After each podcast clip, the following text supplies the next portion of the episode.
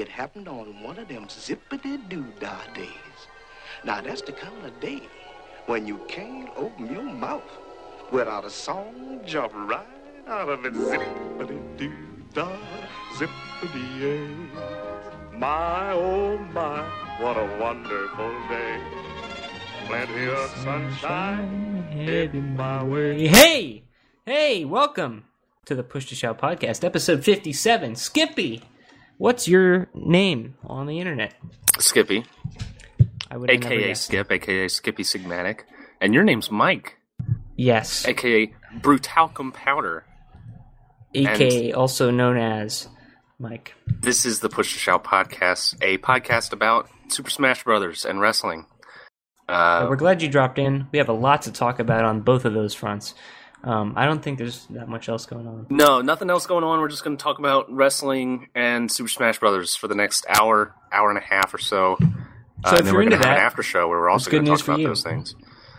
Um, no, we're just joshing around here. Uh, we like to do that here on the Push to Shout podcast. We like to do little bits and stuff. Uh, this is actually a podcast about video games, ostensibly. And uh, and there has been a lot of video games things going on, if you haven't noticed, uh, such as the Keelys, a k a the Game Awards, a k a the V G As, which is not their official title anymore. Now it's the Game Awards, baby. And then the day after that, on the same weekend, uh, the PlayStation Experience, which was surprisingly event eventful. Uh, but first, let's talk about ourselves, because that's what the people really come for, is us, our personalities. I know that's what I like to talk about all the time. True, true. So go ahead. Kick us off. Talk about okay. us. I'll keep it short. I got into the West Wing. Um, mm. I've been very busy with school, but I've had some time to squeeze in a couple episodes of that show. And uh, I hadn't watched it before. It's really cool. Uh, it's like House of Cards if it was written by human beings with souls. Mm. And um, it's it's basically the opposite of that show, um, even though that facetious comparison is funny to me. I don't know about anyone else, but uh, it's really a totally different show from that, where House of Cards is like the most cynical, the most silly, unrealistic crap that's entertaining. This I mean, is yeah, like it's good. It's, it's, good it's realistic, it's character driven, it's more like The Sopranos, I'd say. It's not quite as good, but it cares about characters, and politicians aren't just all universally snakes. like yeah. they're they are going to use um, strong arm tactics and rhetoric, and they're all concerned with that stuff. But there's still people who are trying to do the right thing, or what they believe is the right thing, and you know, they make mistakes. Not everything just pans out for them. They don't just make master plans that succeed all the time. Um, it's a really good show. I like it a lot. That sounds good. I've I I know almost nothing about it, but I know a ton of people who watched it. And I, I would just, I would recommend it. It's, it's always been off my radar. It's very digestible. Um, it's very it's surprisingly complex. I was kind of expecting like um like a primetime T V, like C S I or Law and Order, kind right. of just churn out the episodes, and that I thought that even more when I saw how many seasons there, there were, and maybe it gets worse, I don't know, but um, it started out very, very high quality. Um, it goes into some really cool places too, like with the president actually having to do presidential things, yeah. not just murdering people in broad daylight like House of Cards. Um, and it's it's really cool. It it's a it's an optimistic show about politics. Like the, its approach to politics is that people are fundamentally good. If you give them the opportunity, they're going to try to be good people. And it's it's an uplifting show to watch. It's not like you feel just I don't know. You don't feel cloudy after yeah. watching an episode of The West Wing. So I'd recommend that. Um, I got back into making the M G S five video. Uh, it's been a long time coming, and I obviously haven't been working on it the whole time, because that would be ridiculous. But um, I cracked down on it, uh, whereas before I had about three minutes fully edited. I now have like eleven minutes fully edited, and I'm going to finish it this week. I'm promising that. So, yeah. That's Empty happening. promises. You don't push nope, it out. This is a legit promise. Okay. Um, so, yeah. I don't know. I just got the fire again. I'm back in the game. All right. I'm trying and... to get back in the game, too. I actually I wrote the first sentence of an article last night and haven't gotten back to it since. Uh, but, you know, I'll get there. I think I'm going to write an article for the site. And I'm going to try to... Because, like, I'm trying to kind of, like... I don't know. I'm trying to get back into just creating stuff, which I haven't done since basically the Game of the Year... Yeah. Or the, the year in review video last year. Like, that's pretty much the last thing I really did. I almost made an M G S video, but then just lost that spark.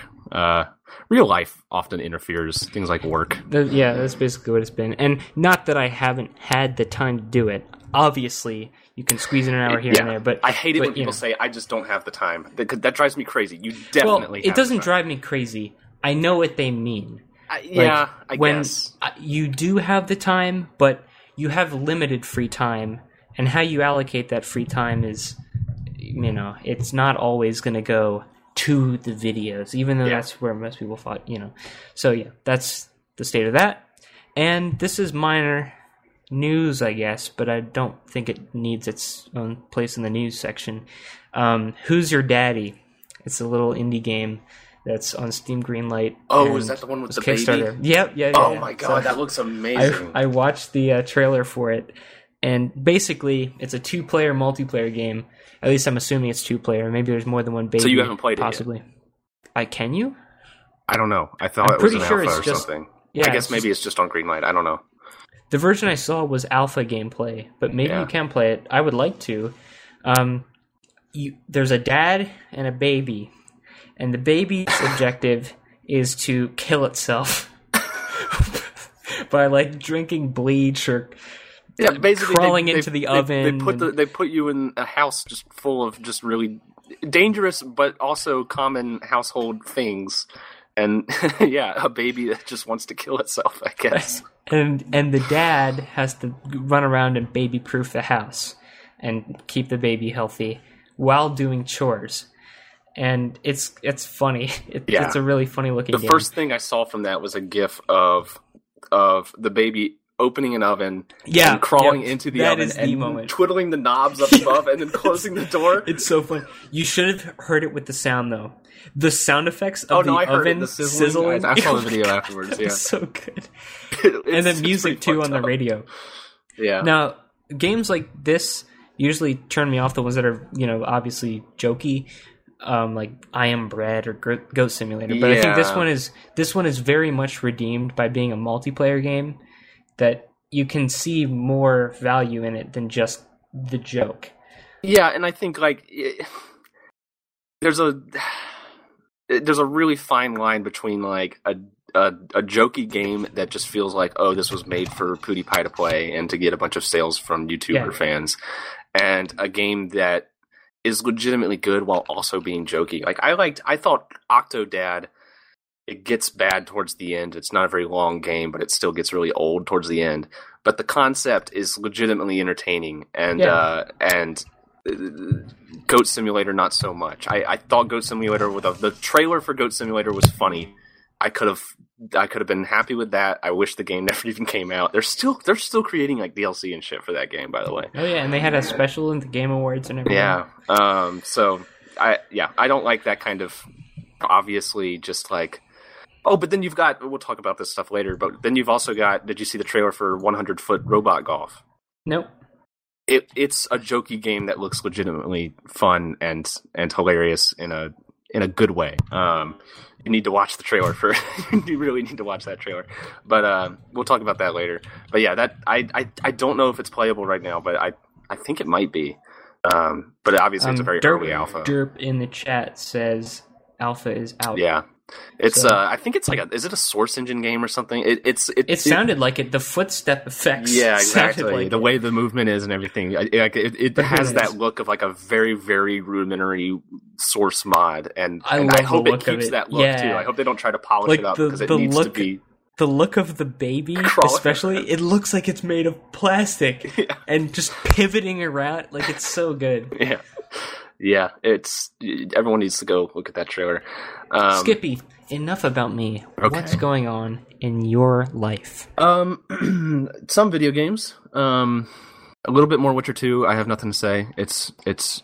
it's good and stable. Uh, oof, I, good and stable. How yes. far did you get?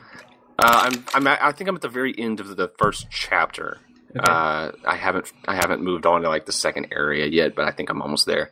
Um, I beat the first major Witcher contract boss thing, uh, which was actually pretty cool. It, it was much different from the way that Witcher three does them. Do you mean um, like the beast? The, like the the Kraken, or they call it a Kraken. Or a I thought Kraken. That sucked. I thought it was. Uh, that really annoyed me. It didn't annoy me. I. I what what difficulty were you playing? I, I'm still playing on easy, and I need. Okay. I probably need to bump it up to normal. But was, at the same I time, I kind of want to breeze through the game. I kind of don't want to get caught up on stuff. So I don't know. I might keep it as easy that, as yeah, casual I, as that is. I would recommend doing that, or not recommend, yeah. but I don't think there's a problem with that because yeah, I, some some things like that boss, the Kraken, is just is dumb on higher difficulties. You just have to memorize the QuickTime events, and right. that's not fun. I, I so I don't know if maybe they turn off some of the QuickTime events for me, but the only QuickTime event that I remember is really just you, you tap X very fast, and it's not hard to. It, it's not like a timing thing or anything. Uh, so I don't know, but I got stuck on it. The only time I died was I got stuck behind one of the tentacles, and it just slowly killed me with like A O E effect that happened stuff. To me too. So that that sucked, but it, it, it was interesting just seeing the difference. I, I, it was it, Witcher three is better because it's more like I won't compare it to Dark Souls directly because it's not nearly like it's barely even comparable.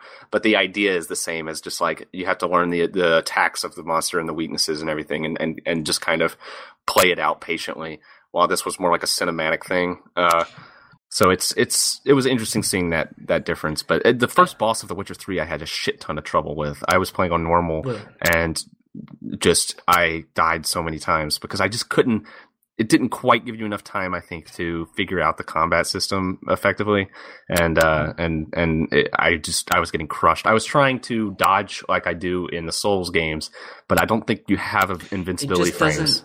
Yeah, it's so obviously it, it's combat's the not the focus. It is, but it it feels weird because it's kind of similar to Dark Souls, which is not nearly as good. Exactly, it's like you want it to be like Dark Souls because it's so similar, and it isn't. It's not as good. It's just yeah. I don't I don't like the combat in The Witcher three or The Witcher two, uh, but yeah, it's not the focus. It, it, the The rest of the game definitely uh, makes up for it. But I, if the combat was great, it would be unbelievably awesome. like, like that's that's yeah. the major the major thing against against those games, I think. But uh, anyway, um, I also played some Rocket League. It had an update recently, which uh, first there was the update that I talked about I think last week with uh, like uh, cosmetic stuff. Uh, it, it makes it look kind of like Mad Max, and they had a trailer that, that mimicked Mad Max's uh, style. Yeah. And I bought it. This is the first time I've ever bought a cosmetic thing in any video game ever, and I did it. And I'm not I'm not feeling bad about it either. Uh, it was four dollars, and I got a couple cars. How much did you pay for Rocket League? Like twenty game, base game, yeah. Or fifteen. Do you think it's worth twenty five? I wouldn't have paid twenty-five at the beginning because it's just a simple multiplayer game. I have that now. But I've gotten, yeah, because I've got, I've, I've played dozens and dozens of hours. So yeah, definitely. No, I, I don't feel bad, and I, the part of the reason I bought it was to support the developers. You know, I they, they're they're good developers, um, so I, I feel totally happy with that. But and well, that is like one of the the benefits of D L C is that you can have a game like Rocket League that's priced twenty, fifteen dollars or whatever it was, and then you know you. They don't set the price high at the beginning. You can just buy what you want. Yeah. Um, and if you don't like the game, then you don't have to spend any more money on it anyway. Yep. Um, yeah. I, I, I'm totally cool with cosmetic D L C as long as it as long as it doesn't like infect into just completely making the game a, a hodgepodge of styles and mixes and that, that just don't even look right. Like I think Team Fortress two went too far, and, and Counter-Strike Counter-Strike right now is is is kind of the good. Like, I don't give a shit about gun skins, but I'm fine with them. And and I think Rocket League Rocket League has a simple and stupid style that doesn't really matter. So they can sell as much cosmetic shit as they want, and it doesn't it doesn't really affect anything. So I'm I'm totally cool with it. Um, and they also added mutators. So uh, okay, you can you can make a custom match where you can change various variables like the size of the ball and gravity and like recharging boost and all sorts of stuff. Um, and then you can play a playlist that like switches between, I think, three different things. Uh, the the first being large ball with a low gravity and a fast recharging boost. So everyone's just flying around the map trying to hit this giant ball that's like floating around, and it's it's pretty interesting. And then uh, there's like a there's one called Pinball, or at least people call it Pinball.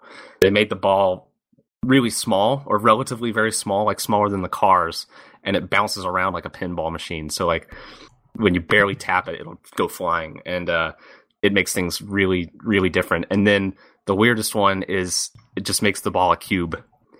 And uh, it's it bounces so unpredictably that it makes the, the game a complete shit show. But in some ways, it's like it's like playing the game for the first time again when you play with those mutators, because everyone's just fumbling around and, and not not able to really play the game that they're used to. Um, it's fun. I, they're going to keep doing mutator kind of stuff. Like they're going to have a hockey mode that turns the ball into a hockey puck and, and makes it like sl- more slippery and sticks to the walls and stuff. So that's exciting. Um, Wait, before you move on from Rocket League, I saw something Rocket League related that I want to talk about. Okay. Um, I saw a video of a one-on-one match between the number one and the one, number two players in the world. Yeah. It was really cool. Yeah. It's uh, a cool it's a cool esport to watch because it makes sense. Like, you don't have to know that much about the game or anything, and, and it's very... It, they get really competitive, and, and you like, see some crazy shit. It is like Smash in that way. To bring up that game, like sure. you can you can just watch it, and you don't need to know what the high level jukes are exactly. Yeah, but it's still really interesting to watch. Yeah, it doesn't have like it doesn't have anywhere near the, the depth of Smash. Like Smash, if you're watching it without knowing much about the game, you, you don't know what the players are doing because it's all going so fast, and they're they're but doing you can, these. You can still follow the momentum. Yeah, you can see what the yeah. character is doing. You can see who's hitting who, and, and but you don't necessarily know how hard what they're doing is. And I guess that kind of applies with Rocket League, but with Rocket League, you know exactly what they're doing. Like, you could map out on a controller what buttons they're pressing easily. Um, but it's it, it's just a much simpler game. But I, I still... I think it could be a legitimate thing like that that I would like to see at, like, esport events, which, you know, whatever. But it's it is fun to watch. I, I do hope they, they keep competitive people playing that game. Okay, um, and sorry to, again, steal your thunder. It's fine. But this is totally weird and minor. But I just searched Kojima on Google. Just okay. Kojima. And of course, Google has those profiles, right? Where it gives you the basic information on the right. Yeah. Uh, it's got born is one information field, and then height is the second. And Important it's always things. the second. Yeah, it's like, when did height become the second most important thing about I, I don't know. That just it happened just now. It really weirded me out. So there it well, is. It take, the answer is it takes it from Wikipedia, but I don't know why Wikipedia puts height second. It's weird. That's weird. That has nothing to do with, with Rocket League. It does have something to do with video games, and we'll actually talk about Kojima later. But, How tall um, is Rocket League? For... Put your answers in the chat. Or it's hard to say, you know, because the scale is really weird in that game. You don't really know how big things are. Uh, that is so. that is true. I can't yeah. tell if the cards are, like, mini or yeah. if the stadium is huge or... Exactly. I don't know. It's a big mystery. We'll, we'll get we'll get to the bottom of it. On, I prefer to podcast. think of it as, like, mini. Mini rocket They look like cars. R C cars, yeah. but but they don't move like them, so I they, don't know. They kind of do. They They physically feel like big cars couldn't move that fast. Sure. Like, whatever. Who cares? Because Rainbow Six Siege came out. I, and I, but, but who cares? Kinda. I bought it. Uh, and specifically set, I set a timer on my phone to make sure that I played less than two hours of it. And, on uh, Steam? Yes. I guess U- Ubisoft does put their stuff Ubisoft on Steam. Ubisoft puts it on Steam, and then they... But then you have that... You, you download the Uplay client with it, but it's it runs in the background. It doesn't, like, launch a window of Uplay, and you have oh, to, like, go... they changed it. Yeah, it's, okay. it's it's better now. That might turn kinda. me around on never buying Ubisoft games. Yeah, either. I forgot it was a Ubisoft game, which is kind of the only reason I did buy it. Because uh, I I kind of vowed not to buy Ubisoft games because of Uplay. Um, it it is way more manageable. It's still really hard to play with other players. It has this weird stuff where like people can't connect to each other and stuff. I, I've always had that issue with their stuff. I I don't know why it's that way. Uh, But it is it is much less obnoxious than it used to be in that, yeah, you launch the game and then it it has like a background client or something running with it, which which hasn't that which it has a separate overlay that's kind of like the Steam overlay and a separate friends list, which is stupid. It's all stupid, and I hate it. Uh, At least but, they backgrounded it. That's really good. Yeah, uh, but the game, the game, the game. Uh, I still don't know how I feel about the game. I actually haven't refunded it yet.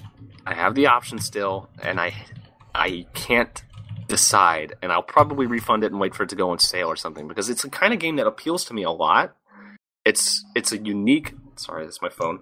It's a unique um, it's a unique close quarters shooter tactical style, you know, semi-realistic but not so realistic that it's just not fun. Uh, that appeals to me a whole lot. And it's competitive too. You know, it's the five on five. It kind of have like a, has a C S G O kind of interface. But uh And a C S G O uh, kind of premise. Yeah, kind of. Yeah, a, a premise, but not at all. The gameplay is not even comparable, really, except the fact that it's a shooter I and it's five on five. Um, but uh, I don't know. I found myself... I think that I might could enjoy that game more if I had more time with it, which is why I'm reluctant to refund it, because it feels unfair that I've only put two hours into it. Because most of the time I die... I feel like I didn't even see the person who killed me, and I don't know how they killed me, and it looks like their elbow popped around the corner for a split second, and then I was dead. Um, but that's also probably how I felt playing C S G O for the first, or or the original C- Counter-Strike for the first time. Uh, I don't know. It. I just haven't made up my mind about it. It's a really, it looks like a well-made, cool, tactical, competitive shooter, and I'm glad that it's a thing that exists, and I think that some people really like it, uh, and maybe it'll have some longevity to it. Uh, but I just, I can't, I don't know, I can't put down sixty dollars, especially because there's, it's, it's a pretty empty game. It doesn't have a whole lot of stuff in it for a sixty dollars product, and it has some scummy microtransaction shit with, uh, uh, like experience points, and you can double them for a limited amount of time and all that bullshit.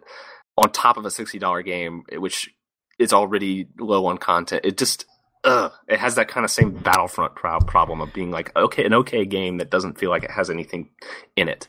I don't want to talk you down for the sake of it, but the multiplayer games I've played, I've either played for hundreds or thousands of hours, or very few and dropped. Yeah.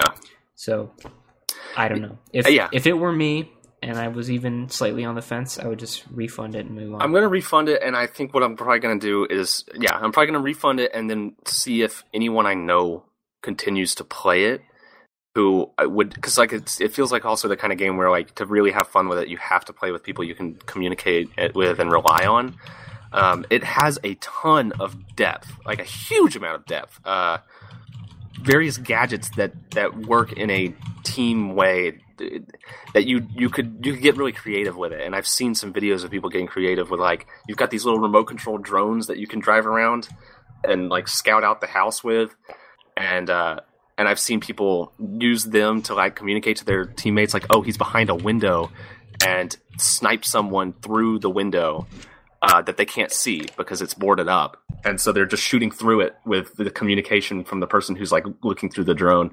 That stuff's really cool. I, I love it, and I'd love to get into that, but I don't know if I have anyone who has that kind of dedication, or if I have that dedication myself, yeah, or if the game has the kind of the kind of legs to, to really run with it. So I I don't know. It's I'm glad it exists, and I hope that it remains popular because it's cool. Uh, okay. It's just yeah, I just two hours is definitely not enough time to to really figure it out.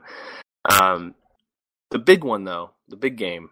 that I that I bought and that I talked about last week, talked about buying that night, Just Cause three came out. And uh, yeah. Oof. So before you get to its quality, did you fix the performance? Yes. Uh, for for most of last week, trying to play that game was a nightmare of stuttering issues. Like I was playing at sometimes sixty frames per second just fine, and then it would just freeze up and stutter and stutter and freeze up, and the audio would skip, and the and, and it would just...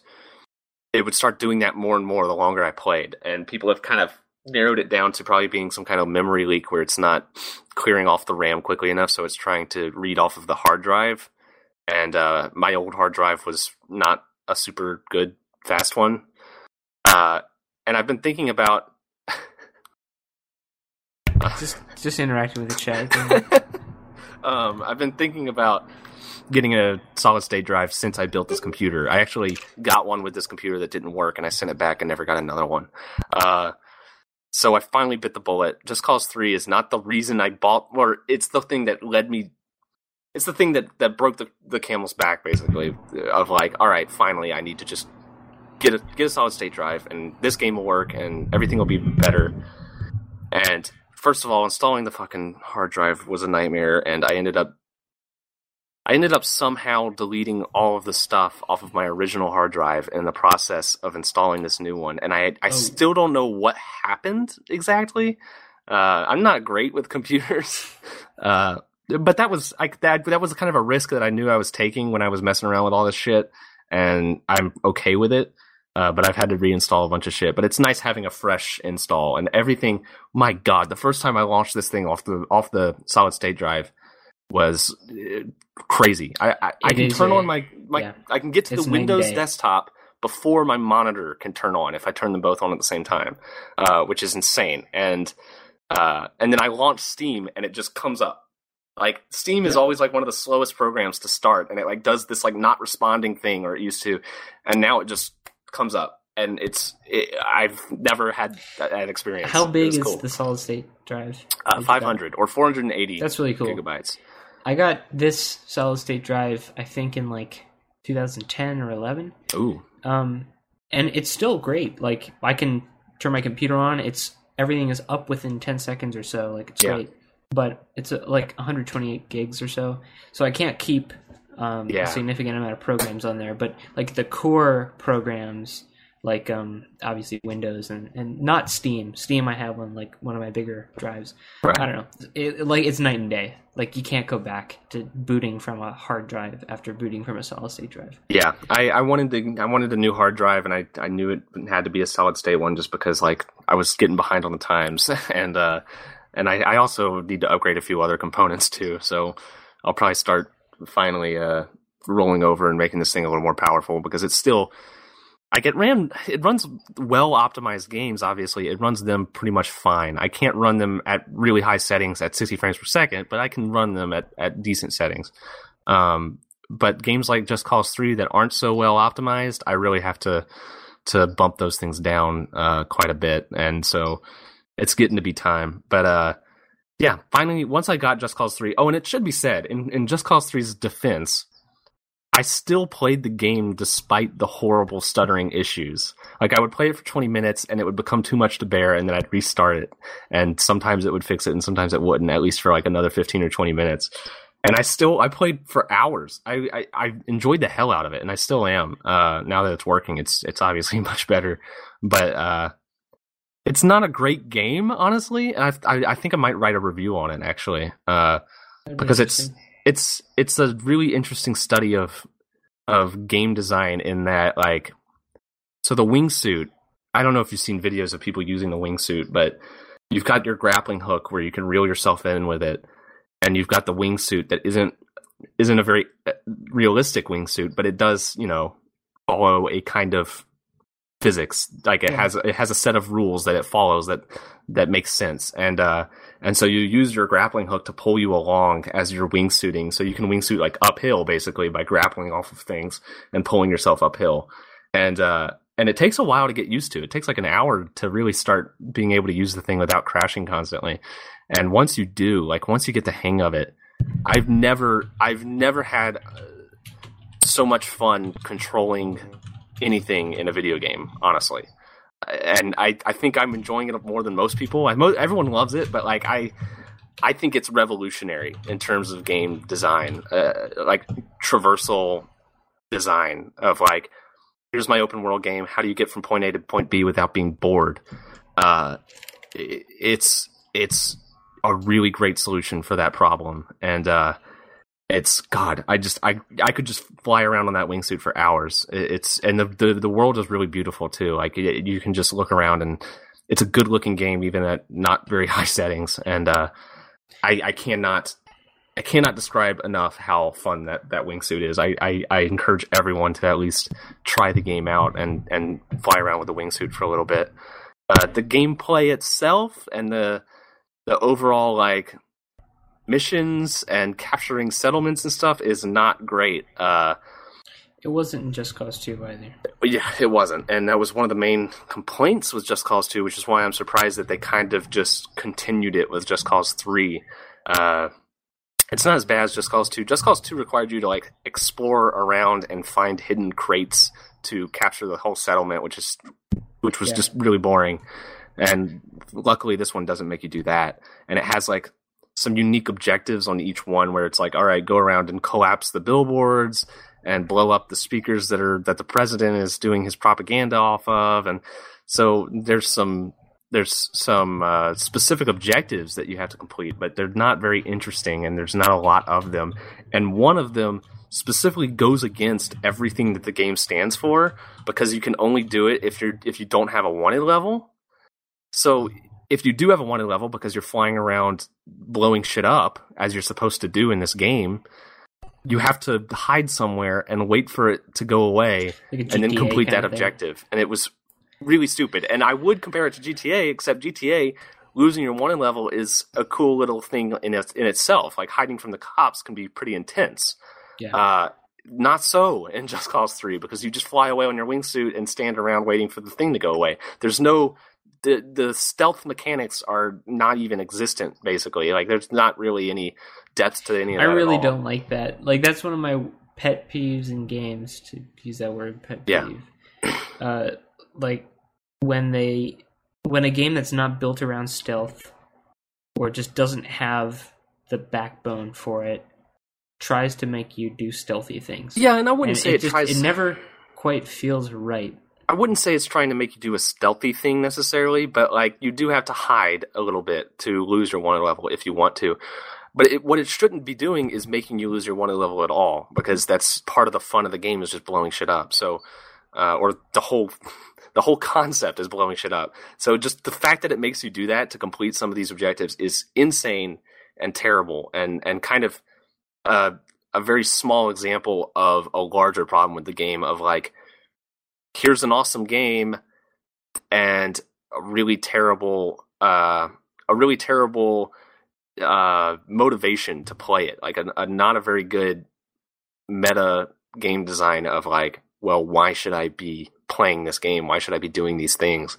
Uh, it, it just doesn't encourage you to do the fun stuff that they put in the game at all.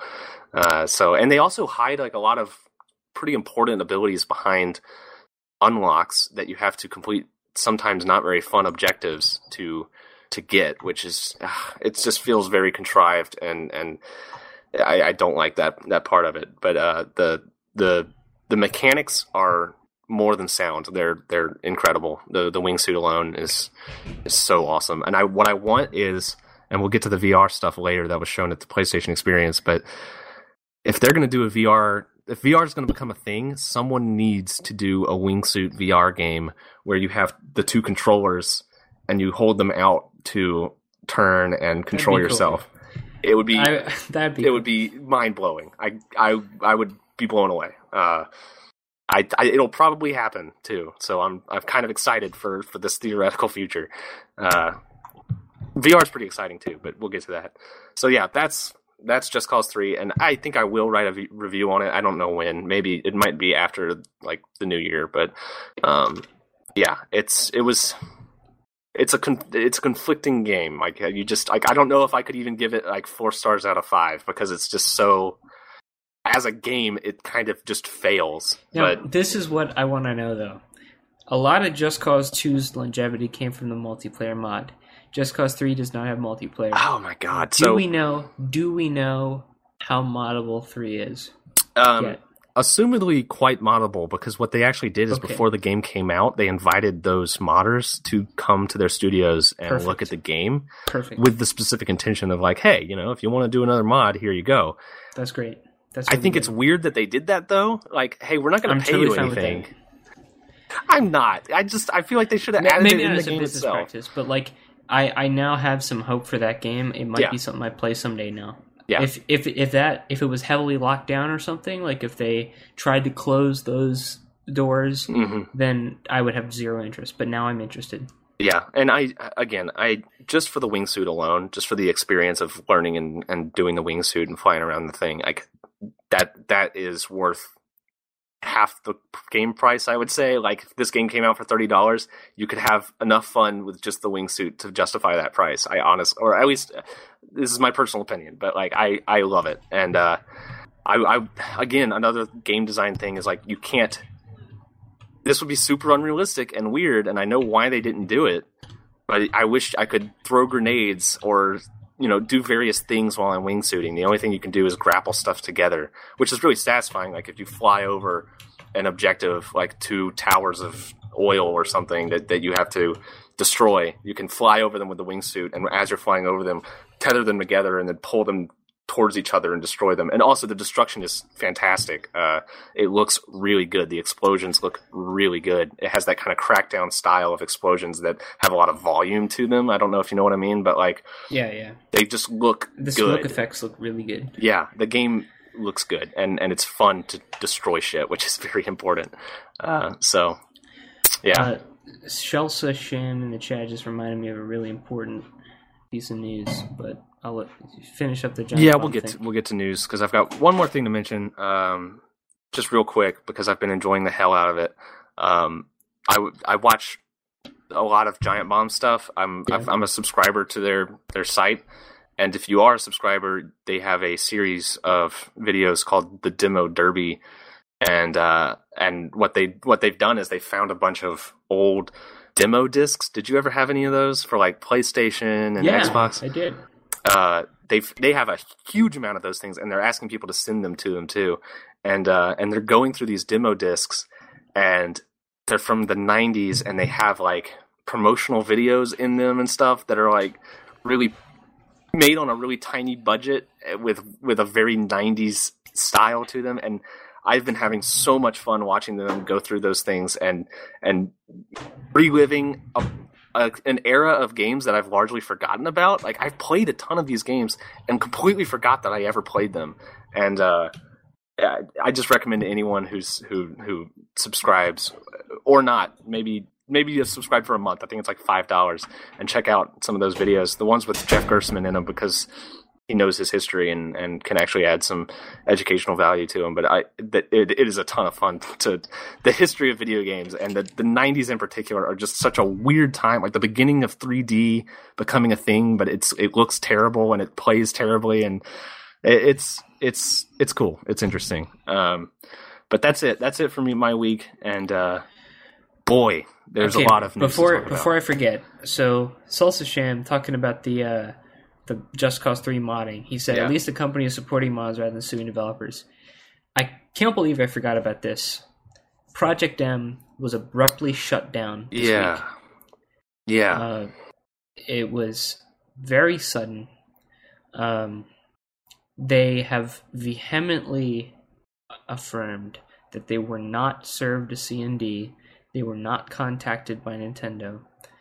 But this, and I'm again, I'm synthesizing a bunch of weird hearsay sources, but to try to give as moderate and unconjectury an account of this as possible, this is what it seems like happened to me. It seems like they had been considering hiring a lawyer for a while to see, you know, if they were in any trouble or, you know, how they can protect themselves. Yeah. They hired this lawyer finally, and they were advised that, guys, you're not just going to be facing a C and D. They could sue you for millions of dollars, and you need to shut this down right now and distance yourself from the project. And that's what they did. Um, there were planned updates. They had just posted like an Art Tuesday thing where they show the latest progress on stuff. So this was not like, you know, they said that they'd be considering, or you know, but it wasn't like planned, really. Yeah, it did seem very abrupt. It surprised everyone. For those who don't know what they're ta- what he's talking about, Project M is the the the Smash Brothers remake, or not remake, a uh, mod that that is very a, very legally yeah. gray, and even just straight up copyright infringement and stuff. Uh, but it's a mod for Brawl that makes the mechanics like Melee. Yeah, and, and Nintendo has kind of Uh, been just completely quiet about it, and never, never. Uh, at, at this point, it's been clear that they are are aware that it exists. Yeah, just, I mean, they, they have to be. Choose not to. Yeah, and, and I, I think you're right that, that, you know, Nintendo never contacted them. I, I think that's true. Um, it's surprising because Nintendo is a very... is such a tight company that, that that cracks down on copyright stuff very... It's been shown over and over in the past how how uh, how strict they can be about that stuff. So it's, but I think there's such a strong community this behind is, that that they knew that the backlash. I think it's be. more than just the community thing. What they know is that the Smash community, even though there is quite a division between Melee and Smash four, they there's this thing called one unit, where no matter what game you like, you should throw in your chips with the Smash community at large because it, it benefits everybody and it's, you know, community building. So they know that Smash four, their current cash cow, that they need people to buy and buy D L C for, that community is has a lot of overlap with Project M. Like, they don't want to alienate their quote-unquote legitimate yeah. cons- customers by... shutting down this mod, so they just choose to ignore it, which is fine, and that's what they should do. But yeah, I don't I don't blame them for shutting it down. It but okay, so some people have said this is fun, this is fine because it means now without updates a stable meta will develop like Melee, that sure. there aren't going to be balance tweaks anymore and a meta can develop and the game will be more competitively interesting. But it's just it's weird. Like there's there's a bug with Link's grab. It's just a straight-up bug. It doesn't work. And they had a, a build that was actually leaked shortly after the shutdown of the project. It's called Project M three point six one. three point six is the official final release. That point zero one, it just fixes that bug and adds two new, two new costumes. Like, that should be the final version of the game. It's just weird that they didn't just put that out and call it a day. Whoops. Yeah, that is weird. Um, I, I... But, but now it's like in this weird situation. They said... that tournament organizers should use the official three point six. But I'm pretty sure they're just saying that to cover their ass. I think at this point, any tournament organizer should use three point six one. Even though it's not official, it's clearly the best version of the game that exists. And that's what should be used. So even though like the possibility of this stable meta exists, there's now like this confusion. Like, what is the community supposed to do? Uh, what are tournament organizers supposed to do? I know personally that when I put on a Project M tournament at my college, I'm going to use three point six one. But I don't know if everybody's going to do that. And it's weird. Yeah, that is that is very strange that they wouldn't just put that out at the last second, like you said. But I do think I, it sounds like you're right that, that they, they realized how much illegal... Uh, how how deep they are over their heads in, in, in just like they, they could be screwed if Nintendo just decided, you know, oh, we don't we don't like you anymore. Um, I and do it's think, even it's even messier because it's not just Nintendo, it's Sega right, and Konami because they, they have Snake in the game. Yeah, yeah, and I think but, that's where they, they they apparently they had to be really careful with all that stuff and like not they couldn't release characters that Nintendo might be releasing as D L C and stuff like that. Like what's so sad. Is that the official Sonic account on Twitter, which Sega owns, like retweeted one of the Project M things. Like, yeah, Sega was they acknowledged the game existed, and goddamn. Yeah, it. But you know it could just be the Sega intern running the most social media. It. You know, I, but it's a very high risk. It is exactly, and uh, and it's I, I can't blame them for that. And I've also heard speculation that you know it's possible. They have something else in the works. They're clearly very talented, it's, you know, the, modders. Like, some of them are doing something called Project Wave Dash, or, sorry, like, Wave Dash Studios is the name of their company, which is the name of a technique in right. Melee. So it's going to be a fighting game they're making that's not Smash, but kind of like Smash. Yeah. Um, there was a theory floated that they were trying to distance themselves from that so that their new project would be safe. I don't totally buy that. I think they they were afraid. Of yeah. facing actual consequences for Project M now. So um, I don't blame them. It's just very unfortunate. It is. I, I, I wish stuff like that could exist uh, without that fear. Of, of. But it will continue to. Project yeah. M still exists. I still play it. People I know still play it. It will live on. Melee and, has gone fifteen years without updates, and look where it is. Yeah. So, yeah, there's it's it's not the end of the world or anything, but I... I Uh, it is it is quite sad. Uh, I, I'd, I'd be very interested to see a fighting game that they made that's like based on Smash mechanics, but not Smash, and I, I would assume could change things pretty drastically in some ways uh, to to mitigate the, the the problems of Smash. Um, that's that's that's interesting. Uh, it's it's I, I've always found it weird that modders can spend so much time and yeah. effort and work putting their putting into a project that not only just disappears, but even if it didn't disappear, they make no money. They can make donations maybe, but like they're just doing it out of love. They're doing it out of passion, and, and it's it's it's their hobby. And that's crazy to me because it's like they have they clearly have the talent that they could do something uh, as a career and, and choose not to. And, and a lot of them probably do do something similar as a career, but still like they could turn it into something. And, and a lot of people would say maybe that would ruin it, but uh, it's it's just crazy that to put that much effort into something like that and just never go anywhere with it uh, as, a, wanna, as a career. I don't want to talk about Smash too much, but last year I went on the record and said Smash four was the platonic ideal of a Smash game. And I was a casual and I just didn't know. But now, knowing the mechanical intricacies of Smash four and Melee, I will say Project M is the best Smash. It's one of my favorite games ever. This is really sad.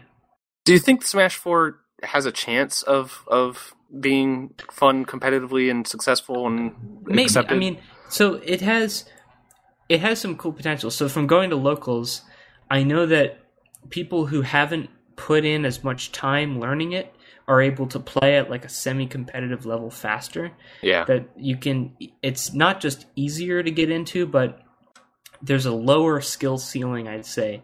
So hmm. a, a lot more emphasis is put on your ability to read the opponent and things like that. Yeah, that's but, what it seemed Melee, like to me too. Melee is more interesting because all of that read stuff is there, but it's compounded on by the technical skill. Both of those work together, and it's it's just way more interesting to me, and it feels better to play too. Like when you're playing well in Melee and executing your tech well, you just feel great. Like I, everything I, moves smoothly and buttery and perfect. I will and that's say, just not uh, true of Smash four. From the perspective of someone like myself watching without a whole lot of knowledge of the intricacies of the game, uh, Smash four is way more fun to watch from someone who mm. doesn't know much about it. Um, I, I I enjoy watching Smash. Really? Yes, because uh, even with the two stocks and how slow it is. Yeah, I, I like the total I opposite, like it being even a when slower. I like Smash four more. I like it being slower because it, like you said, it's it's you know what people are doing a little easier, and you can see that they're having to read each other. Uh, a lot of the moves are very obviously slow because that makes them hard to hit, uh, easy to dodge rather, and. Uh, And so you've got some really big moves that are very hard to hit and very obviously hard to hit. So when they do hit, it it that that impact is more satisfying from, from a viewer standpoint. Um, but I, I could definitely understand how that would be less satisfying from for a player. Uh, so it's kind of I, I, I'll I, acknowledge your opinion. There. I don't know, but but both as a player and a viewer, I enjoy Melee more. Well, you're a viewer, but you're a viewer who, who knows the game. But yeah, but even before, what... even even when I liked Smash four more, I still preferred watching Melee. But okay. that's that's not like an actual argument. That's just opinions. Yeah. Anyway, well, that's, that's what a podcast is for. Um, tell me about System Shock three because I I heard about. I don't it, really I know much about, about it. it. That's really all. System oh. Shock three is confirmed, and that's basically all we know. Yeah. Um, I don't think that Ken Levine is involved, or, you know, much of the... I'm pretty sure this is just a sequel of the property. I heard someone mention that the developers had some sort of uh, experience that made them Oh, X Looking Glass, Bioshock devs attached. I see. Okay. okay. Maybe. Um, so I don't, I don't really know.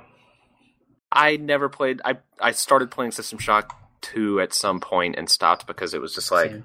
Yeah, it's, I, it's old. It... hasn't yeah. aged well. Yeah, but I can understand the love for it for sure.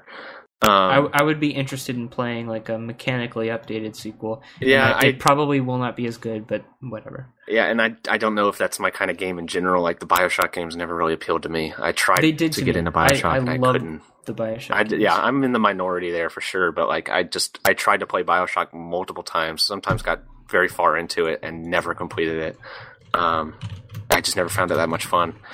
Uh, so the the let's get into the meat. Let's get into the meat of the news uh, from last week, which yeah. is that the Game Awards happened. They did. And um, I've put a list of things in no particular order, and uh, and I'll I'll try to just go through them really quick. And and got, we've got a list of winners here too, and I won't go through all the winners. I'll go through some major ones or some surprising ones. There's Witcher three won Game of the Year, which I, I didn't that. expect. I did. I didn't because I thought it was gonna. I thought Metal Gear Solid five was almost like was very very likely to take it uh, because it just seemed like, especially from the press, that game had the biggest impact. But yeah, I, I'm cool with The Witcher three winning it because that's my personal game of the year. Um, and and the, the C D Projekt Red also won Developer of the Year, which is nice to see. Uh, Rocket League independent game. Um, the kind of uh. A an upset was Her Story winning Best Narrative, which... God damn it. Yeah, I mean, I see... It's a very dumb story. Yeah, the story itself, it. I wouldn't... The I, execution is kind of cool, yeah. but the story itself is not all that great. It's, yeah. It's kind of dumb. It it's, works. It's interesting. Yeah. It, yeah. Maybe not even... The story itself isn't that interesting, but the, the way that you discover it is interesting... I don't know. I'm, I I would like to see that game win some kind of award for being so unique. Uh, but best narrative, I, for sure, The Witcher three. I I was very surprised not to see The Witcher three win that one. Um, I I haven't even played The Witcher three, and I was also surprised. Yeah. Uh, and uh, let's see. The best performance, that Her Story also won that one, which, I don't know, whatever. Um, I almost best feel like it's unfair. So, uh, sorry. I almost feel like it's unfair because it's not a video game performance. It's not like voice work. It's not. It's just her on camera. Uh, on the on the announcement, they kind of fucked it up. It yeah, was that was that was said, that one. Viva Seifert, Witcher three. Yeah, that, it, that was unfortunate. That's where the, the the image that I've seen spread the most was was the reaction of the Witcher three developer who was going right behind her in the crowd, um, which was pretty funny. Uh, Metal Gear Solid five did win the best action-adventure game, uh, which, sure.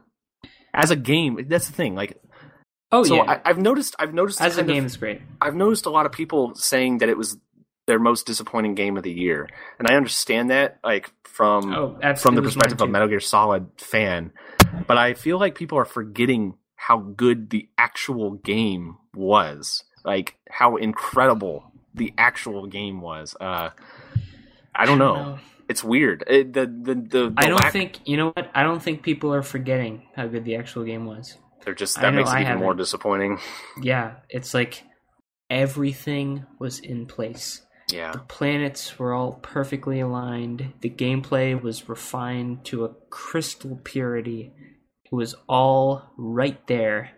And the story sucked ass. Yeah, and you're all gonna find out how in the latest Brutalkin Powder video. Drop in this week, right. baby. Oh, that's right. Uh, best R P G, Witcher three. Um, let's see, uh, Splatoon for best multiplayer, which it didn't have that much uh, competition. But I'm actually surprised Rocket League didn't win that one. Uh, but Splatoon, you know, people liked that a lot. It was unique. Yeah. Um. So. Esports Team of the Year. Who cares? Fucking Jesus. Optic Gaming, which are a Call of Duty esports team. I thought that was... I was kind of maybe expecting that. I thought they weren't going to go for League of Legends or Dota two because it would put them at each other's throats, and they didn't want to deal with that. So they just... They just gave it to somebody to throw up the hands. And maybe. I don't know. And you know what? Maybe there's something impressive about being a viable Call of Duty esports team in two thousand fifteen. Let me tell you. How that is possible, I am amazed. There isn't, and I'll get to that later, uh, because that's not the first. That's not the last time the Call of Duty esports comes up uh, over that weekend. Uh, Glo- Counter-Strike Global Offensive won the esports game of the year, which is surprising because it's like... It's up against Dota two, first of all. I predicted that. It's just, it's, and Hearthstone, too.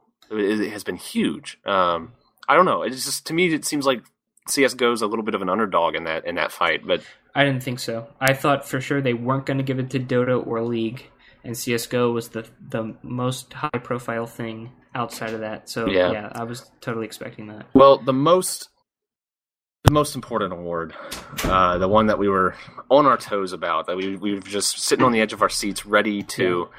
ready to freak out about this one was the Trending Gamer Award. And right. and who who could possibly who deserve it more Greggy than himself. Game over Greggy himself, Greg Miller, uh, who won over Total Biscuit, Christopher Monte Cristo Michaels, Markiplier, and PewDiePie. You still call him PewDiePie? PewDiePie. Is that your thing? I don't know. I don't care. Uh, is it PewDiePie? Is that the, supposed to be the correct way? I mean, that's how it's spelled, too. PewDiePie. Whatever. I, I prefer PewDiePie. Just PewDiePie's funnier. Level. Um, yeah. I, I was at actually, this, I was actually point, expecting... I just didn't know if you didn't know. I was, I was actually, expecting Total Biscuit. Yeah, because because of the cancer thing. And on the one hand, you're like, okay... They've got integrity. They're not just doing yeah. it for sympathy, but then again, it's the Game Awards. It's the Trending Game Award. Yeah. I don't know. I Who felt knows? kind of I felt kind of gross about that one. Maybe they'll say that for next year, but clearly, yeah. in terms of like how their profile has increased within a year span, Greg Miller has it's, gained the most traction. Definitely. Within that's this. And I think know, I think the reason I think period. part of the reason they did it was because of his like high profile leaving I G N and creating his own successful thing, and so and and the Metal Gear Solid five. Whatever, and yeah. and how much he's redeemed himself since his his Dead Space redeemed. two review. By redeemed, it just means not writing any more reviews, just doing Let's Plays. Um, yeah. So uh, let's see. I Justine was there doing interviews in front of people playing Battlefront. Great. People went to the Game Awards to play Battlefront in the background of I Justine interviews. Well, people were paid to play Battlefront. Yes, they were, and and it was pre-recorded. Uh, Great, even better. Yeah, Telltale is making a another game. Shocker! I, I forgot what it is. Batman. Oh, whatever. They're also making another Walking Dead game featuring one of the side characters. Whatever. I agree. Um, They're done. They're done. Fuck them. Shaq was there. Yeah, he was showing he, off he, his Shaq, Shaq Fu was game. Talking about esports, and he and he he gave the award to the Call of Duty esports team. Uh, that was that was kind of funny. Yeah, Elder Scrolls Online uh, had a big announcement, which I was one hundred percent positive was going to be that it was going to go free to play, and instead, what they've done is they've put on a contest. Uh, if you play the game within the next month, I think. Uh, you have a chance of winning a million dollars. And that's it. Straightforward. I was I shocked. It. I was blown away by this, of how, like, desperate and weird and uneventful this announcement... Because, like, he, he got up... The, one of the Bethesda guys, like, got up there with Jeff Keighley, and he was like, yeah, we're just really excited, and, you know, da, da, da, and if you play our game within the next month or whatever, it, it, you can win a million dollars. Please play our game. That was weird. Well, you know what? I don't know. I don't know if that specifically worked, but I, I do saw the know, sales jump on Steam. It went to the top yeah, ten. I do know that two people I know who have zero interest in M M Os at all, including my brother, bought that game and have been playing a lot of it. Great. Like, within the last week, so uh, maybe it's working. I, I guess don't think it is. He heard of that though. He wasn't aware of the the million dollar thing, or if he was, he didn't mention it.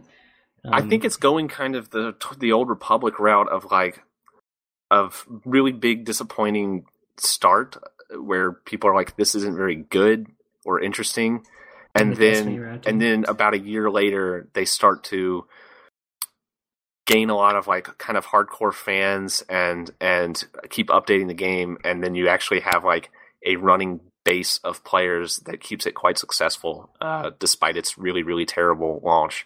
So I guess that's what they're doing. It still hasn't gone free to play, which is shocking because that game was like designed with free to play in mind from the beginning. Like it's got like it's got items in it that are so obviously made for a free to play game. I, it, I won't go into it, but it's it's it also just isn't very good, or wasn't when I played it. Um, I played the, the beta just to see what it was like. Uh, Disclosure, I did not pay money for that. Uh, Far Cry Primal showed a trailer.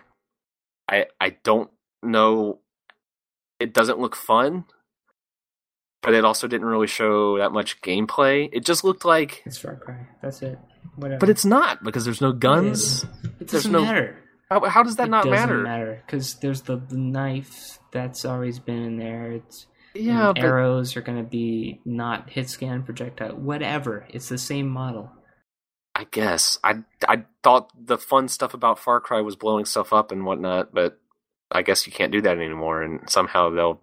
You can ride a saber-toothed tiger. Um, woolly mammoths. If there are yes. no woolly mammoths in the game, then there's a no sale. Psychonauts two. It's been announced. Okay. It's going to go on that Fig. About... It's going to go on that Fig site.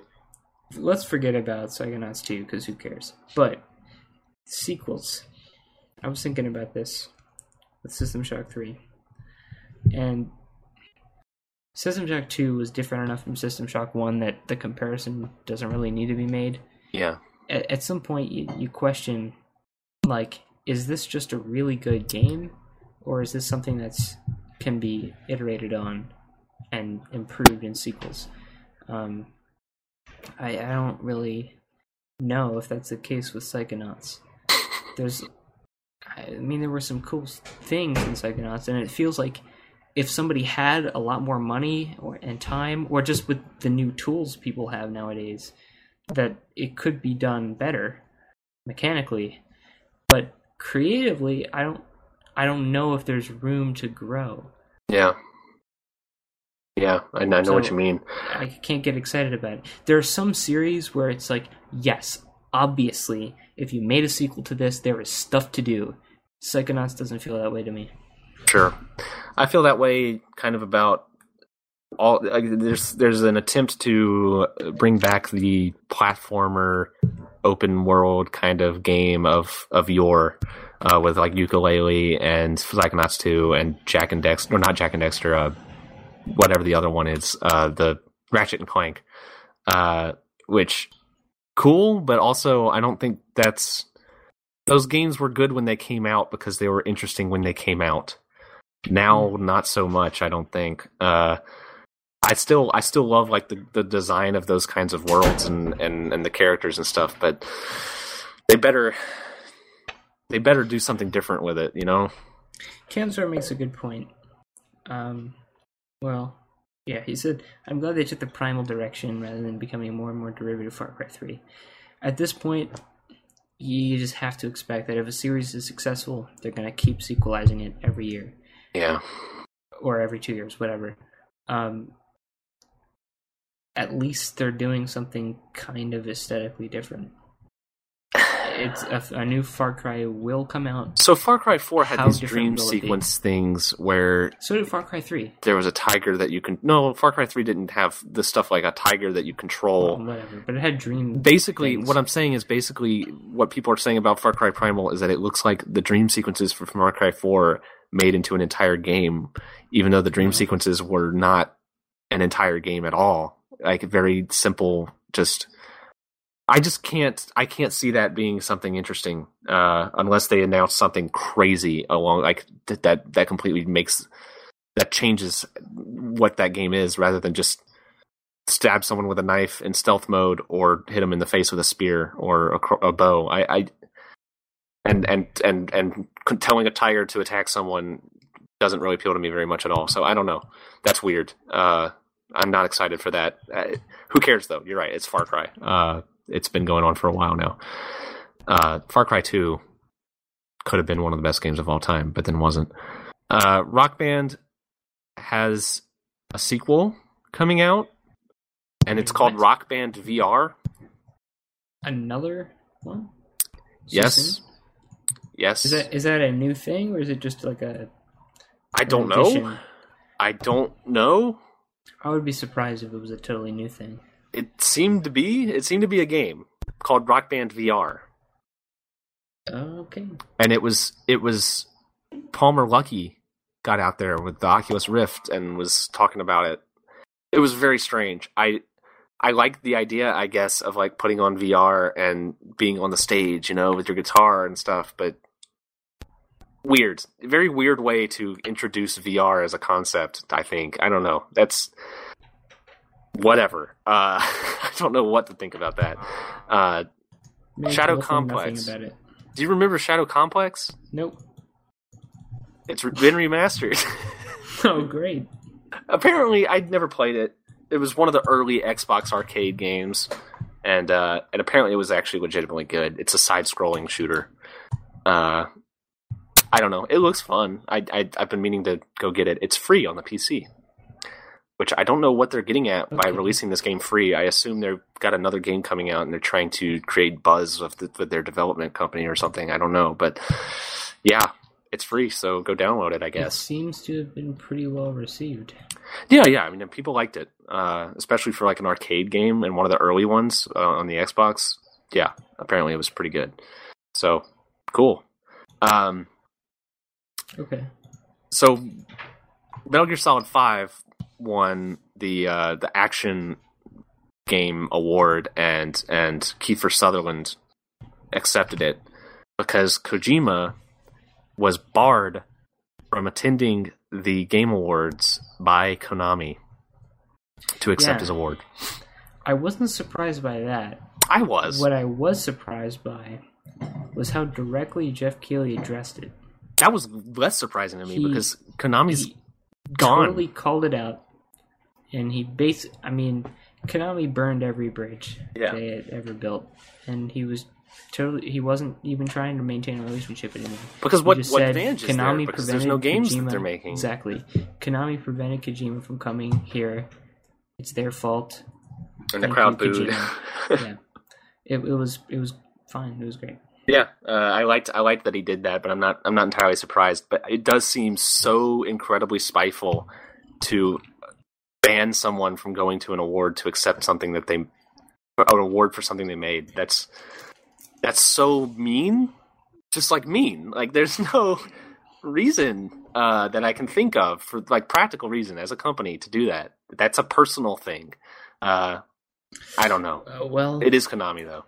Here's, I don't know, because they already did pushed Kojima so far outside. Took his name off the game and all that. If they allowed him to come back, it would kind of look like stepping back on that. Who cares? I, I you know well nobody. They nobody clearly knows. Don't care about their image. But so... as far as could as what Konami should do, I don't think they want to signal that they still care about developing triple A's. Maybe I don't know. It's weird. It's really I, weird. I think it was less personal and more P R. Well, what advantage do you get from distancing yourself from that? Like, there's not no sending, not sending unclear signals. They don't want to develop triple A games anymore, period. And they don't want to imply that at all. But why not? Like, why would it matter to them if, if people thought there's, there's a chance they'll keep developing triple A games? It doesn't affect their business at all, what people think I, that, that, of a business they're not actually doing. I guess that's, that's, that's my point, is that, like, there's no reason for them to avoid that. Well, if we want to get as cold as possible, it might send their pachinko investors the wrong signal. Like, oh, well, we made a mistake stepping out of triple A's. By letting him accept an award for a game that's already... I, I, I don't I, see it. We, I don't see we it. We both know. We both know it wouldn't have actually made an impact. But I think that the mission statement from corporate was, we are done with triple A's. We don't want to breathe a whisper. They're still, they're still updating the game. That they, sends a bigger message to me than no, letting him accept an award. I don't think so. And I was thinking about this today too, that they might still update and support it, but that's because they don't want they don't want one legal pushback, and they don't want legitimate consumer pushback. And I don't mean that fans unhappy. I mean people who bought a product and had the product underperform. So it seemed it. It seemed consistent with what Konami had been doing to me. I I disagree, but there's nothing else to say about it. It's it is what it is. Uh, Konami, rip Konami. Um, they did a tribute for Iwata where Reggie yeah. came up and, and talked about him for a little while, and they did a weird montage thing and a weird song afterwards, which was heartfelt, but but kind of strange. Uh, but yeah, it was it was nice. That, it was really nice. It was it was something I I I would have expected them to do if I had just kind of remembered, like, oh yeah, that was a major event that happened. I just I just wasn't even thinking about it. So when when they started doing it, I was like, oh yeah, of course. Uh, and I'm glad I'm glad they set aside quite a bit of time for that. Um, it was it was nice. Uh, Mark Hamill was there yep. for some reason. Um, and they showed like a clip of Star Citizen where someone got in a spaceship. And great. Can't yeah. wait for that to come out in two thousand ever. Yeah. Uh, Everybody who's been buying ships will get exactly what they deserve. Yeah, I guess so. Uh, oh, I want to mention when they announced the Game of the Year, and and the darkest part of my soul expected it to be Fallout four, um, which didn't win a single award, by the way. Uh, which, of course, but but also, like, wow. Um, That's great. Jeff Keighley got up there. I don't know if you heard this, but he got up there at the podium and he was like, all right, it's time to it's time to announce the, the Game of the Year. And he's like opening up the card. Someone in the audience very clearly, very loudly yells yes. out, uh, uh, don't say Fallout four. And it was like really like loud and clear. And, and, and Jeff Keighley kind of like laughed or something. I think he acknowledged it a little bit. And, uh, And then he continued to say something and opened it all the way up, and he was reading it, and he just kind of reacts to it before reading it. And and the same guy goes, I swear to God. So shout out to that yeah. guy. That was really funny. Um, good for him. And I'm really glad it wasn't Fallout four, Jesus Christ. Um, all right. The next day, this was an action-packed weekend, folks. Next day was the PlayStation Experience. Uh, yep. Which I thought was a smaller thing, but they they went all in with this thing. They announced a shit ton of games, um, and they finally showed off their, their V R headset. The the uh, it's just called PlayStation V R. Is it? I don't know. They finally showed that off, and um, but first, so first the what is his name? And position, I don't remember. The guy with the weird beard who goes to all the PlayStation conferences and talks came out on stage with a shirt that had Crash Bandicoot on it. So it was like, oh, they're going to announce Crash Bandicoot. They're going to do something with that. Cool. They didn't announce Crash Bandicoot or mention Crash Bandicoot. Which, like, I don't know if I want another Crash Bandicoot game, but also don't do that. That's mean. I don't know why they would do that. Uh, but well, yeah, I never, I never cared about any of those. Oh, I I loved Crash Bandicoot too, and I, Crash Crash Team Racing. I know a lot of people really like them. So, yeah, yeah. It, it, it it's they were really they were really cool. I liked them a lot. Um, oh, Ni no Kuni two. Yeah, I don't. What they showed wasn't all that.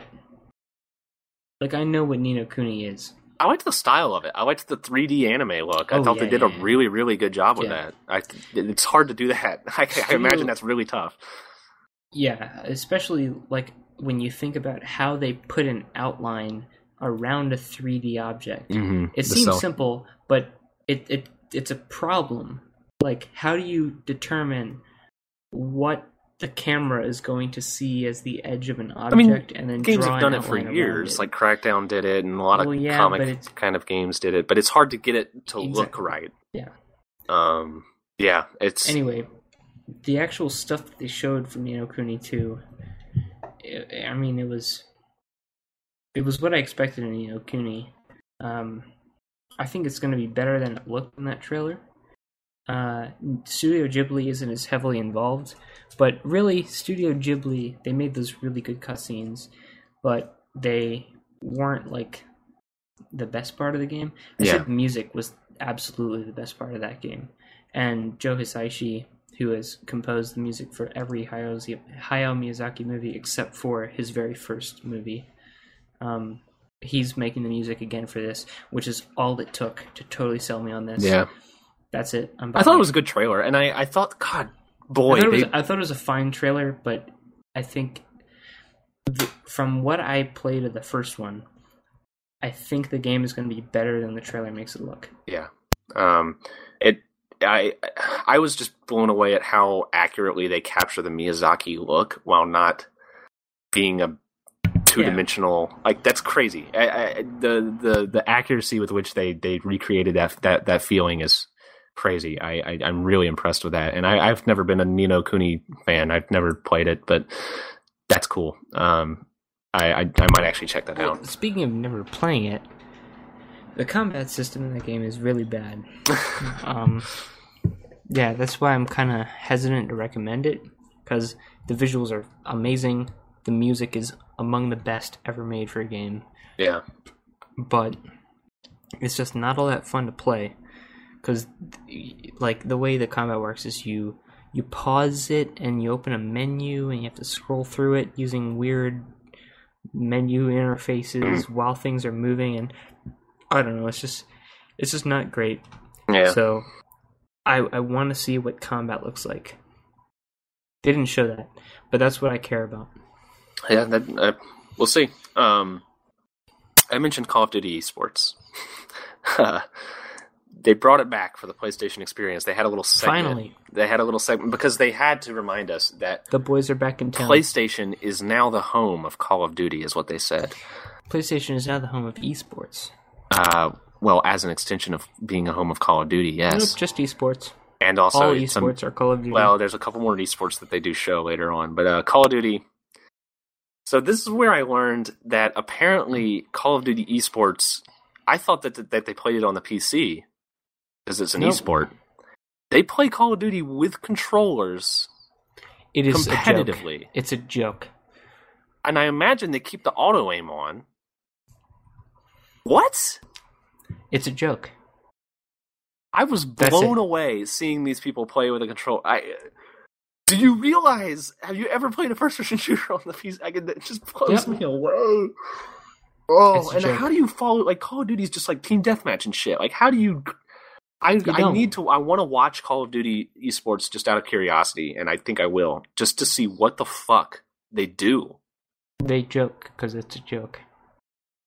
Apparently, a lot of people watch it because they mentioned it twice. A lot uh, of people are jokes. But, uh, yeah, that's true. Um, speaking of jokes, Battleborn. Uh, Battleborn is Gearbox's first-person MOBA shooter. Uh,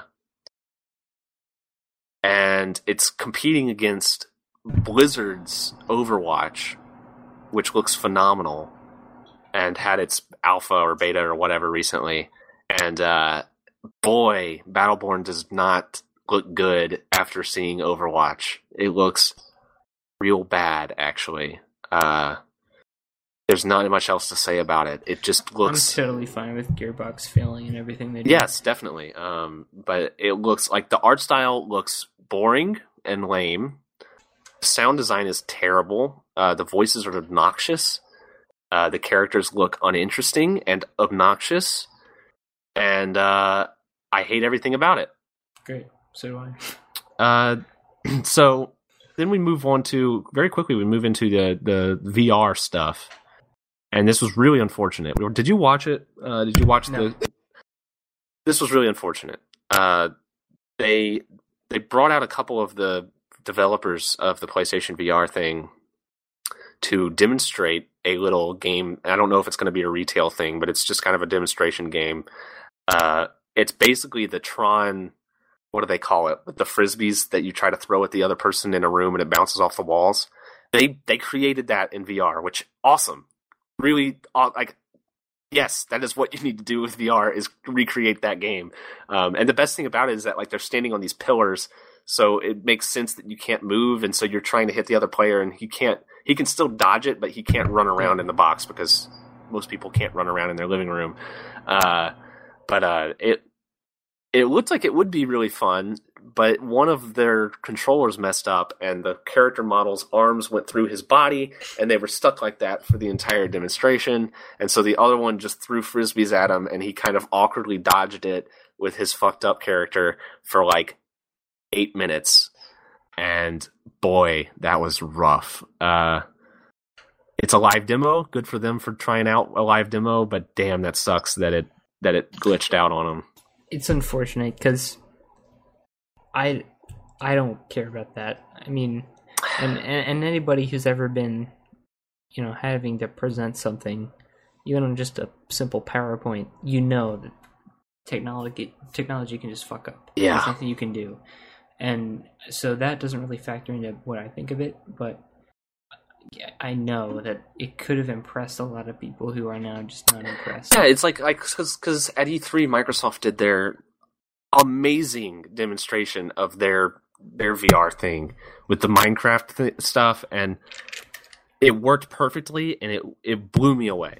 And yeah. If it had glitched at any point, like badly, the way that theirs did, and the thing is, like, I think it was the controllers that broke. The V R was obviously not the problem, but it just, like, you don't get the the mind blowing, you know, experience part. You just distracted. It, I felt so bad for them having to go on stage and do that, and just it it still looked neat. And a lot of the other games they show are neat. Um, do they have a sense of humor about it? Because yeah, this I mean, point... they, they, I think they they kind of.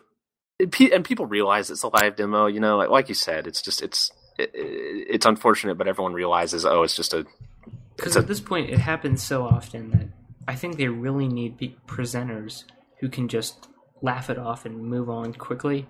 Well, and, see, the problem is they're developers. They don't. They're not even exactly, up there. Like they don't have right. any experience, and that's that's the sad part. Is they're stuck up there demonstrating this game without any idea of like how to to pick up the pieces. And no, yeah, they just kind of kept. Going, they obviously acknowledged it. They didn't try to just like act like it wasn't happening. Yeah, but uh, that's good. But it was still really awkward to watch. Um, they also showed a. Uh, have you, did you ever have you ever heard of Rez? No, wait, maybe, but I not enough to remember. I think it was a PlayStation One game, and uh, it's this trippy like I don't know what the genre would be, on rails shooter, kind of. It's just like trippy. Like it's a game. It's a person flying through space, and you control a little target, and you paint other targets with it, and it shoots things at them, and while music plays, and everything's really. It's basically just a, a trippy game, and uh, apparently people liked it too. But um, they're coming out with. Music, I, it looks music games are my favorite genre.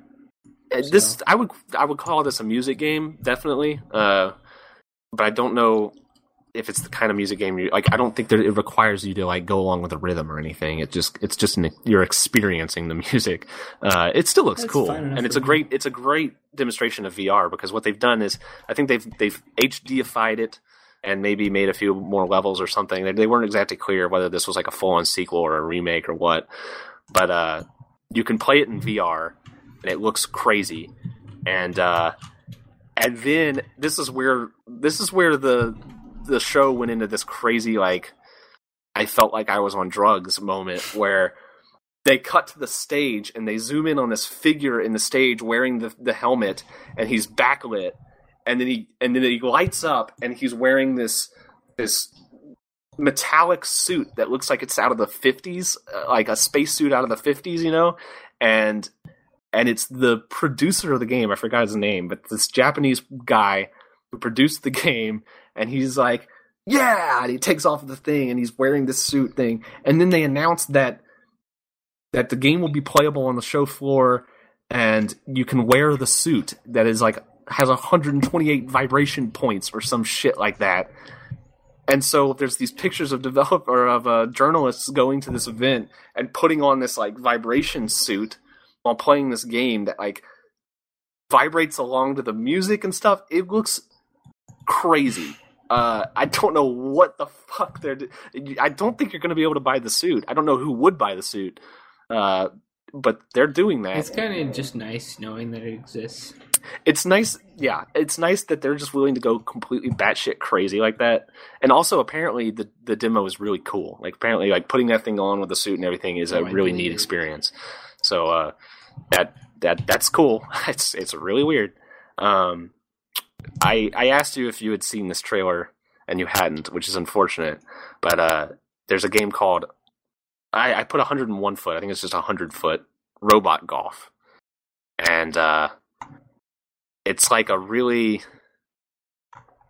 I don't know how to describe it. It's a golf game where you play as a mecha that's very large, the size of buildings, and you can topple over the buildings while you go to your golf ball and launch the golf ball from the moon onto the earth, and just it looks totally goofy and crazy, and uh, and actually legitimately fun. And it's multiplayer, and there's a there's a cut in the thing where one of the robots is just swinging his golf club at the other go- robot. So there might be some kind of crazy, stupid like combat. It doesn't look like a sixty dollar game or anything, and it I I'm I it looks fun. Uh, and the trailer has this really weird ending that I think is partially an inside joke.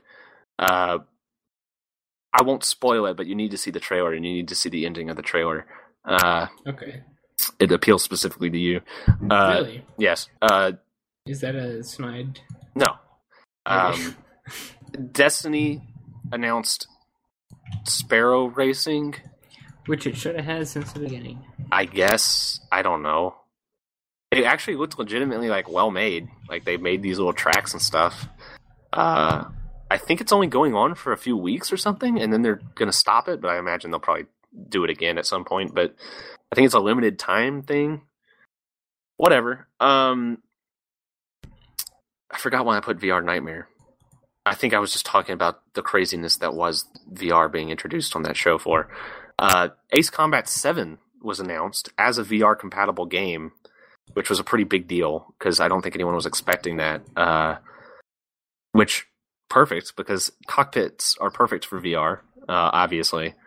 And I've never played an Ace Combat game, and I feel like I've missed out on a really cool thing. Uh, those look like fun. I played Ace Combat... Was it six? Maybe. I think it was six for P S two or something. I didn't realize I mean, how anime those games some, are. It was some Ace Combat on the P S two, and I did. I was too young to really get it. Right. Or maybe not too young, but I just didn't care enough. But in retrospect, it's really cool, and so that sounds nice. Yeah. Also, I, I just looked at the end of the trailer. Oh my god, an Ava reference. uh, yeah, they they they throw in an Evangelion reference, which is that's cute. Yeah, it's it's it, the whole game is cute is a good way to describe it. Um, the Halo developers, ex-Halo developers, including the the, the composer of the soundtrack, Marty O'Donnell, oh, uh, who had his high like, profile. That's like that's like half of the value. yeah. of Halo. Uh, they're making a V R game. I don't think it's Sony exclusive, but they showed it on the Sony thing. Um, it might be Sony exclusive. I don't know, but uh, it's a clever idea. It's it seems to be it seems to be a woman in a room is is remotely controlling some kind of golem, golem monster, and and the fact that she's stuck in the room, I guess, kind of explains you being stuck in a room with V R, you know? Like, I, she's doing what you're doing, and so it kind of makes sense in the logic of the game, which is kind of a clever way to get around that that limitation. Um, it looked artsy and interesting, and the fact that he's the composer for it makes me really interested in it because uh, he he's done some really really great music for Halo, obviously. Um, and Destiny. Yes, Destiny's music was great. Yeah, um, I, I, I'd say it doesn't quite have the impact of Halo's, but it's still it's still great. It doesn't have the impact because the story wasn't there. Yeah, I feel like the, if they did a better job with the rest of the game, maybe the final boss music of Destiny was honestly incredible. Really, and if it was linked to any kind of emotional anchor, then it, yeah. it would have been. Yeah. It would have been one of the best tracks in a video game. Cool. Um, they ended the show with a huge announcement, which is that Epic Games is making a MOBA. Wow. Wow. They got up on stage and they, they, they said, we're making a MOBA, and then they showed a C G I trailer for it, and it looks like a MOBA. That's great. And then the show ended. Who cares? Yep. I don't think it'll be successful because you already have any... two very successful MOBAs. Exactly. I don't even yeah. think MOBA people will care. Yep. Because MOBA people already have a MOBA. Yep. It's like making a Call of Duty style game, which we all know goes so well. All right. That's... Oh, it's been a long one. Uh, it's been a big week. This week, this next week will probably be you very know, small in comparison. Just, just before we end it, you're right. That MOBA is the new Call of Duty. Yeah. that now, instead of making Call of Duty, I think like in the late nineties it was G T A clones. Yeah. And then uh, Call of Duty clones. And then now it's M O B clones.